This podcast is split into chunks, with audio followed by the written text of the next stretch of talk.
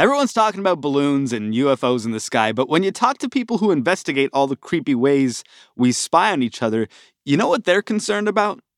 Spyware. The spyware industry is booming, and it's getting way more sophisticated. Like, there now exists technology that can hack somebody's phone without them even needing to click some deceptive link. There are other more powerful tools that the Chinese government and other governments around the world have access to uh, to gain data not only about the US government and missile silos, but about individuals and their behaviors and their personal lives. And these are just as important for the discussion as surveillance tools of a government to spy on other governments. Spyware everywhere, all at once. Coming up on Today Explained.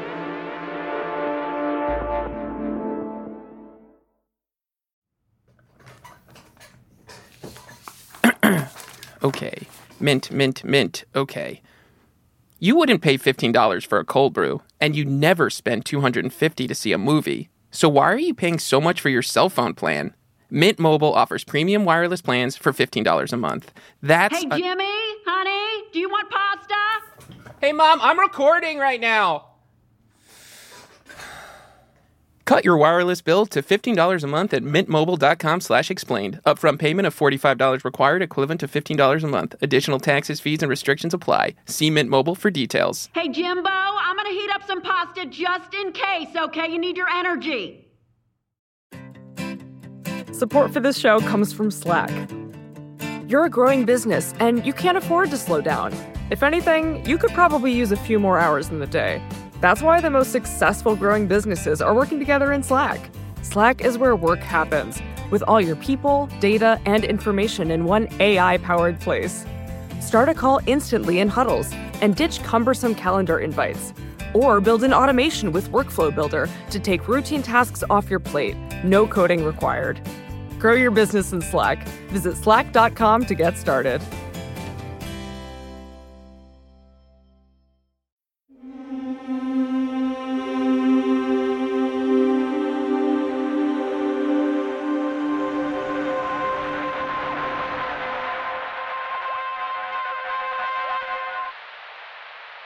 Today Explained, Sean Rameswaram. When you want to talk about spyware, you want to talk to Mark Mazzetti. He's an investigative reporter for the New York Times. With all the balloons buzzing around and the UFOs being shot down from the sky, we asked him what's at stake with spyware, which he seems to take a lot more seriously.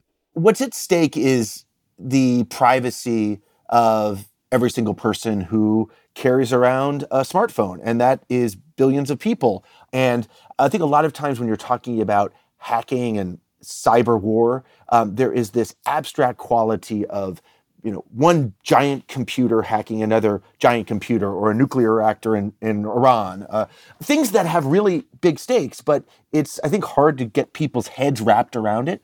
Um, but if you think about how this weapon works it's able to invade the phone of every single person carrying one around. And that's most people these days. And what's on people's phone? It's your entire life. It's your messages, it's your photos, it's your videos, it's your chats. It's things that you have deleted already are still accessible to some of these tools.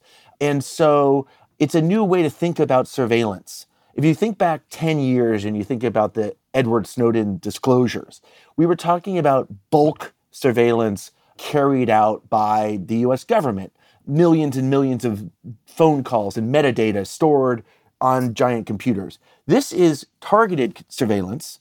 So it's individual people who are targeted by whomever bought these tools. But in that way, it's much more relatable. People can understand the power and what's at stake by sort of explaining that everyone potentially is a target. So, what are the most sophisticated tools out there right now? Help us understand what this market looks like. Well, for a long time, there was pretty much one company that had a near monopoly on this tool. And the, and the company is called NSO, and it's an Israeli firm. They made a hacking tool called Pegasus. Uh, you know, early part of the 2010s was when Pegasus was developed and they started marketing. And what Pegasus offered was this zero click hacking technology. What that means is you don't have to, you know, get a phishing link on your email or text and you click on it thinking it's one thing, but it's actually someone trying to invade your phone. The main challenge for spyware is to find a vulnerability in the targeted phone, particularly as modern smartphone security protection techniques have developed significantly. Pegasus managed to advance this capability considerably to be able to penetrate various kinds of smartphone. This is a technology that uh, you don't have to do anything and it can invade your phone and start extracting every bit of data on the phone. The user receives a call from an unknown caller through the internet, and the phone gets hacked even without answering the phone call. After that, Pegasus spyware is installed on the targeted phone, taking full control of the device. It's effectively a very powerful wiretap it can also be used to spoof messages, to, to read encrypted messages. In fact, a lot of the uh, inspiration or the driving force for this type of service, this type of technology, comes from the fact that a lot of people are using end-to-end encrypted communications for chat It can messages. turn on the microphone, turn on uh, the camera, and also uh, investigate emails that are on that uh, device as well. There's one thing I can kind of sort of give as a relatable anecdote here, and that was sort of how NSO got started. I think a lot of us have dealt with our IT staff in our company, and sometimes when you're having a problem with your laptop, your IT staff will remotely get into your laptop and work on it. I hate it. I hate it when they do that. It's totally creepy. Right. And so you can see your your mouse moving around and and and they're clicking on things and and this was actually how NSO got its start. This sort of very mundane technology tool which allowed remote access to laptops by IT firms. Then they sort of re-engineered it and well, there's a lot more powerful uh, ways to use this that could be coveted by government users. And that was the ability to remotely access people's smartphones. Now, of course, 2010 was really when smartphones were beginning to take off. Of course, the iPhone was introduced, you know, not long before that, and so this is when NSO started seeing its market for its products explode. But NSO eventually becomes a pretty controversial cybersecurity outfit, yeah? Yes, that's right. So NSO starts marketing itself to governments around the world as a law enforcement and intelligence gathering tool for spy services and police services. So if you buy this tool, Pegasus, you can chase bad guys, you can go after terrorist networks, you can bring down pedophile networks, you can get drug kingpins. And that was uh, you know, very alluring for governments. And the first big client that NSO got was the government of Mexico. And famously, uh, Pegasus was used in the capture of the notorious drug kingpin El Chapo. It's been reported that Mexican authorities used Pegasus to capture drug lord Joaquin Guzman, better known as El Chapo, by tapping the phones of a few people he talked to while he was on the lam. But in a case we've seen it time and time again, they've used it for its own law enforcement intelligence gathering purposes, but governments, including the Mexican government, began using it, expanding the use of Pegasus to go after human rights activists, journalists, dissidents. It was this powerful tool that could be used for good effect, but could be dramatically abused by governments. The Mexican government was the, the, sort of first case of that. And then we started seeing this model play out over the course of a decade. Jamal Khashoggi thought the messages he sent the fellow Saudi dissident were secure, cloaked in WhatsApp security. Instead, the messages were an open book. So was the entire phone, allegedly infected by Pegasus, a powerful piece of malware from the Israel based NSO group it led to one scandal after another. And to your question, this is kind of how NSO and Pegasus uh, got this notorious reputation. And how long is it before the US relationship with this software, with this firm, becomes adversarial? I mean, it takes 10 years or so. As we reported, uh, the US government was quite interested in this technology. In 2018, the FBI purchased a license for Pegasus and installed it in a, a facility the U- FBI uses in New Jersey to sort of test it out, see it, A, kind of like see how it works and see how adversaries might use it. But over time, as we reported, the FBI began to consider well, how might we use it? How could we use Pegasus to go after our targets? How could we use the fruits of Pegasus in our investigations? How would we represent in court that someone was arrested with the use of spyware? It's not until the end of 2021, so it's the first year of the Biden administration, when the White House announces the US has blacklisted an Israeli company that makes Pegasus spyware, which has allegedly been used by governments to hack into the phones of political rivals, journalists, activists, and lawyers. It puts NSO and another Israeli tech firm called Candiru on a Commerce Department blacklist, which means that no American tech firms can do business with those two Israeli firms. The idea was to kind of starve those firms. So you know, if you're Amazon or you're Dell and you would normally sell to NSO to keep NSO afloat, laptops, cloud storage, microchips, whatever, what have you, they're now banned from selling to NSO. They announce that uh, there's going to be further steps taken to sort of rein in some of these weapons. The Congress also acts uh, to restrict American government use of foreign spyware. The nature of these foreign spyware tools makes them exceptionally hard to track and combat. And that's precisely why the United States needs to put a greater emphasis on this threat. So it's not the National Security Agency developing its own hacking tools.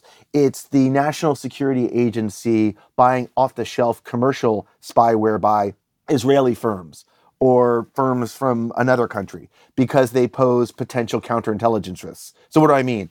if the American government buys an Israeli software, there's concern that if it's installed in US government networks, there might be some kind of backdoor Trojan horse that could allow that foreign government to sort of burrow into American computers and extract information. This is the concern inside the US government right now. So the Biden administration comes in, they say these tools are really dangerous, they can be used for nefarious purposes, and and that's the end of the United States' use of, of foreign spyware? If only. it's not, uh, because the United States has kind of been both arsonist and firefighter in this whole drama. On one hand, they're trying to put out the fires that have been spreading around the world with the use of these tools, but they're also using it. This is the tension that I think is inherent in the story.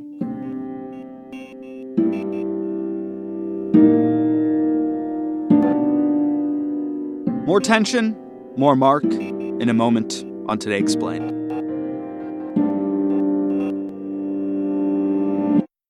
Support for this episode comes from Mint Mobile. There's a lot to love about your cell phone. It gets you safely from point A to point B. It can capture some of life's most important memories. Hey, it even does cat memes. But when it comes to your cell phone bill, those warm and fuzzy feelings are nowhere to be found. Enter Mint Mobile. Enter mom. Knock, knock, knock, knock, knock. Honey, Jimbo, I'm coming in. Mom, you can't keep barging into my recording studio like this. Honey, recording studio. You mean your bedroom? Oh, oh, it is a mess in here. Uh, time for a vacuum. Just quick, quick vacuum. Hey, can you just give me 10 minutes to finish this? What are you doing in here? What is a Mint Mobile? They do cell phone plans for $15 a month. Huh, well, that's too good to be true. I know a scam when I see one, honey. No, it's not a scam. Look here. Plans come with unlimited talk and text. And high speed data delivered on the nation's largest 5G network. Oh, oh, that's something. Then I'd have to get a new phone, though, and put all my numbers in there. Uh, that's too much work. Forget it. No, Mom, you can keep your phone and all your contacts with any Mint Mobile plan. It's really easy. Huh. Same number? Yeah, same number. Okay, so I'm just gonna finish this oh. ad oh, now. Pretend I'm not even here. Not even here. You're standing between me and the computer. Oh, I'm sorry. Sorry. Yeah. Cut your wireless bill to 15 bucks a month at mintmobile.com slash explained. Upfront payment of $45 required, equivalent to $15 a month. Additional taxes, fees, and restrictions apply. See Mint Mobile for details. Mom, the vacuum! The vacuum! You never call. That's because I live here, Mom. Hmm.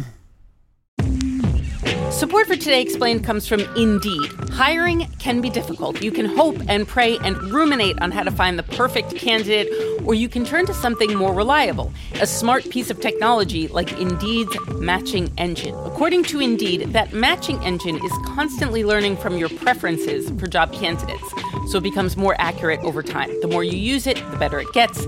Indeed also lets you ditch some of the busy work, scheduling, screening, messaging. According to Indeed data, they have over 350 million global monthly visitors. They also did a survey that showed 93% of employers agree that Indeed delivers the highest quality matches compared to other job sites. Listeners of Today Explained will get a $75 sponsored job credit to get your jobs more visibility at Indeed.com slash Today Explained.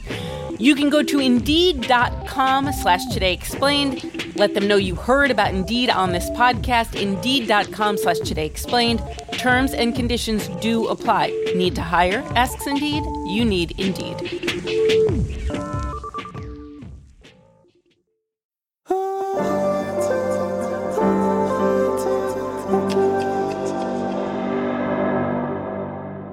Today Explained, we are back with Mark Mazzetti, Washington correspondent at the New York Times. A minute ago, he told us the United States is trying to play both arsonist and firefighter in the fight against spyware. Sure, they've sworn off NSO Group, but what about its competitors? We asked Mark how many options are out there now for nations that want to do this kind of hacking.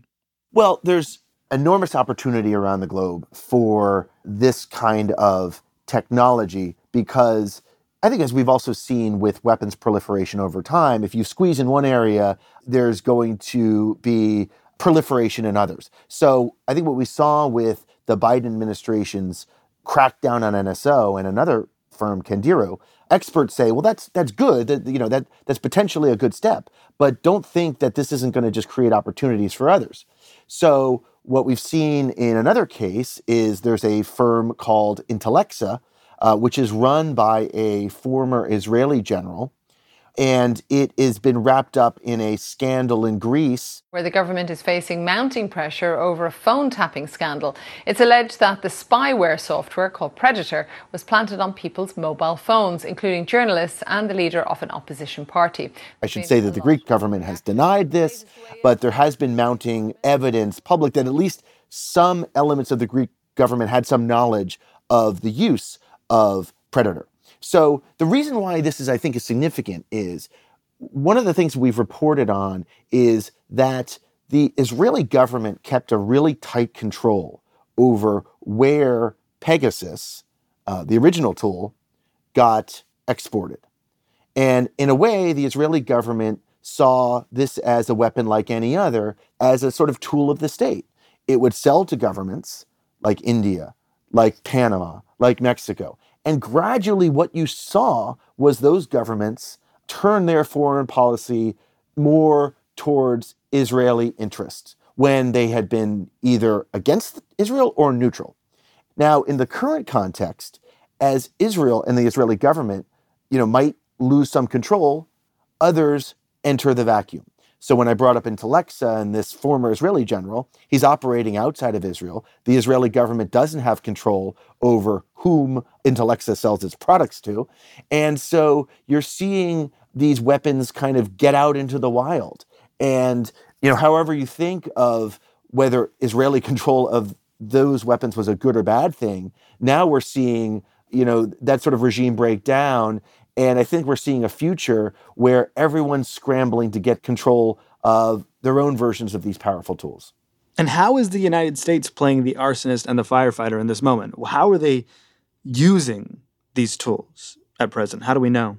Well, the DEA is using a tool. It's called Graphite. It's made by an Israeli firm called Paragon. And, you know, we put this question to the US government, put it to the White House and said, okay, you on one hand said, you know, NSO and its ilk are bad and it's, you know, dangerous to have the proliferation of these weapons. And yet, another part of the US government is using a very similar tool. So what gives? And, you know, the answer is, well, uh, in this case, this other company, Paragon, which makes graphite, hasn't had its tools used uh, or abused for bad effects. It hasn't been used against human rights activists, journalists, etc., the way Pegasus has. So, you know, we're monitoring closely, but for right now, the US government still can use this. So, you know, it's not as if the US government has taken a firm, hard and fast stance against using this. It's in fact sort of carved out at least one example where it's okay for the US government to use it.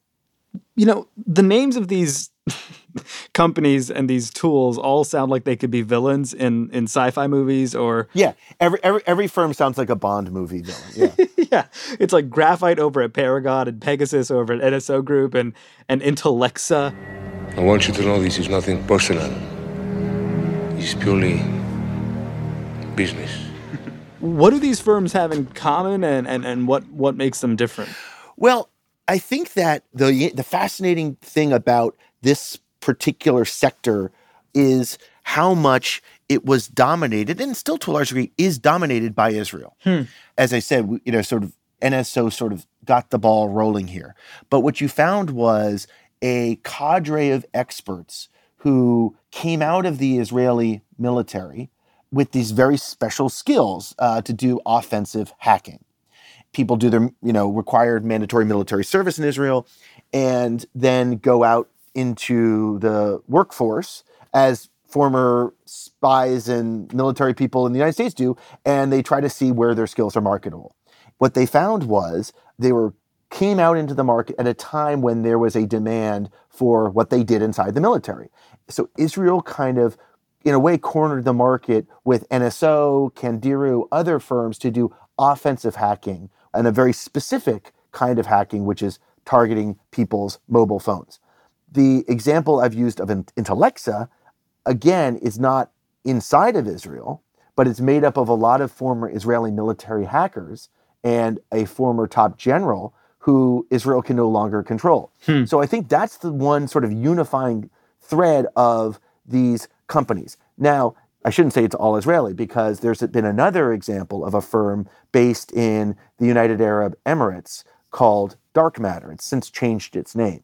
And one of the interesting things about Dark Matter was that they recruited a lot of American hackers, former NSA, former CIA people to come to the UAE and basically develop that technology to you know run offensive hacking operations against alleged enemies of the UAE. So it's not just the Israelis that are doing this. There's a lot of Americans who have had these skills they learned in the US government and the spy services who are then, you know, become sort of cyber mercenaries. Now I should say, you know, the US government is trying to the best they can crack down on Americans going overseas and sort of selling their services to foreign governments because you know the American government sees this information they hold in their heads kind of as proprietary. You know, you learned this in the US military, the CIA, the NSA. You can't just sell it to a foreign government, but it's very difficult to control. On it's one hand to say, okay, you can't go sell a tank to a foreign government, but it's another thing to say, well, you can't go sell knowledge you have in your head. It's much more difficult to regulate. Is all that to say that there are no rules around this kind of technology? The rules are murky. And um, yes, there are, I would say there are rules that are trying to be developed to govern, to regulate how people use this kind of information that they gained in the military and the intelligence services of the United States and what they can do with it once they're out. But it's not something that people can easily agree on. And I think that it's going to be very difficult to certainly have any kind of international regimes governing this type of activity, going back to the phenomenon of the fact that governments around the world are very eager for this information. They're eager for this knowledge. One of the interesting things about these tools is it's had what we've called this sort of democratization effect. Hmm. It's democratized spying. You know, these very advanced surveillance tools once were in the hand of a very small number of wealthy, advanced countries. But now that it's available commercially to buy, sort of off the shelf, governments around the world, small governments, poor governments, you know, they all basically have access uh, to similar tools. And, you know, this democratizing of spying is not necessarily a good thing. I'm glad this story has a happy ending in which we're all doomed. Let's hope not. But I think that raising attention to this is important because I think that we're still at the beginning of this. And I don't want to draw an analogy too far, but sort of the, the birth of nuclear weapons and the atomic age created around it a whole set of rules about when would possibly anyone ever use them. They were so powerful that basically people decided, well, basically you couldn't use them. Every man, woman, and child lives under a nuclear sword of Damocles, hanging by the slenderest of threads, capable of being cut at any moment by accident or miscalculation or by madness. The weapons of war must be abolished before they abolish us. Now you have this class of weapons that are so easy to deploy with such so little consequences for the government that deploys them. They're in some ways almost more dangerous because they can proliferate so easily.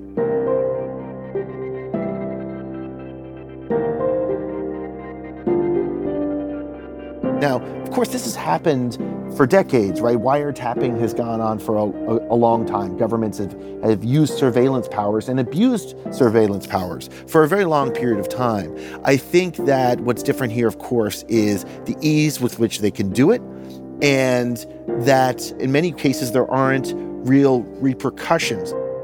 And we've still, to my knowledge, only known of governments uh, using and deploying these tools. But is there a scenario down the road where you saw you know, criminal organizations, corporations, um, you know, private individuals having access to this for non government use?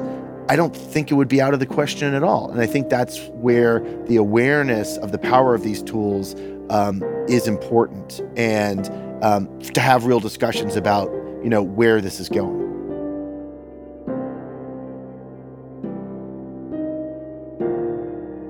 Mark Mazzetti, Washington investigative correspondent for the New York Times.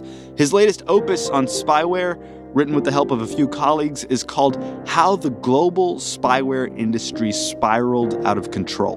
Our program today was produced by Amanda Llewellyn.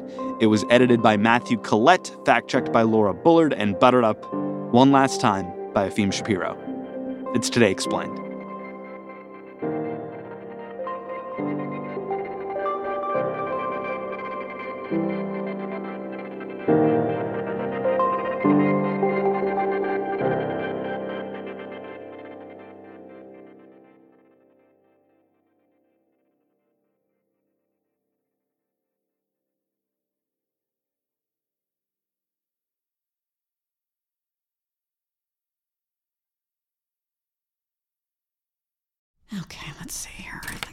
Plugs in here, and we'll just, whatever, we'll just, okay, record. Okay. Support for this episode of Today Explained came from Mint Mobile. Oh, this isn't so hard. Mint Mobile offers premium wireless plans for just 15 bucks a month when you purchase three months. That's a good deal. Um, and at Mint, families start at just two lines, unlike other providers who make you buy four or five lines to get the best rate. Goodness me, two lines. And here we are still paying for Jimbo's bill. What are you doing in here? This is my room. Uh, uh, nothing, nothing. I'm doing nothing. Wait a minute. Are you recording? You're are you recording? I'm almost done. Just just let me finish. I'm on a roll. Okay. To get your new wireless plan for just 15 bucks a month and get the plan shipped to your door for free, go to mintmobile.com slash explained. Upfront payment of $45 required, equivalent to $15 a month. Right, that's 15 times 3. Additional taxes, fees, and restrictions apply. See Mint Mobile for details. Oh, woo! okay, that was actually pretty good.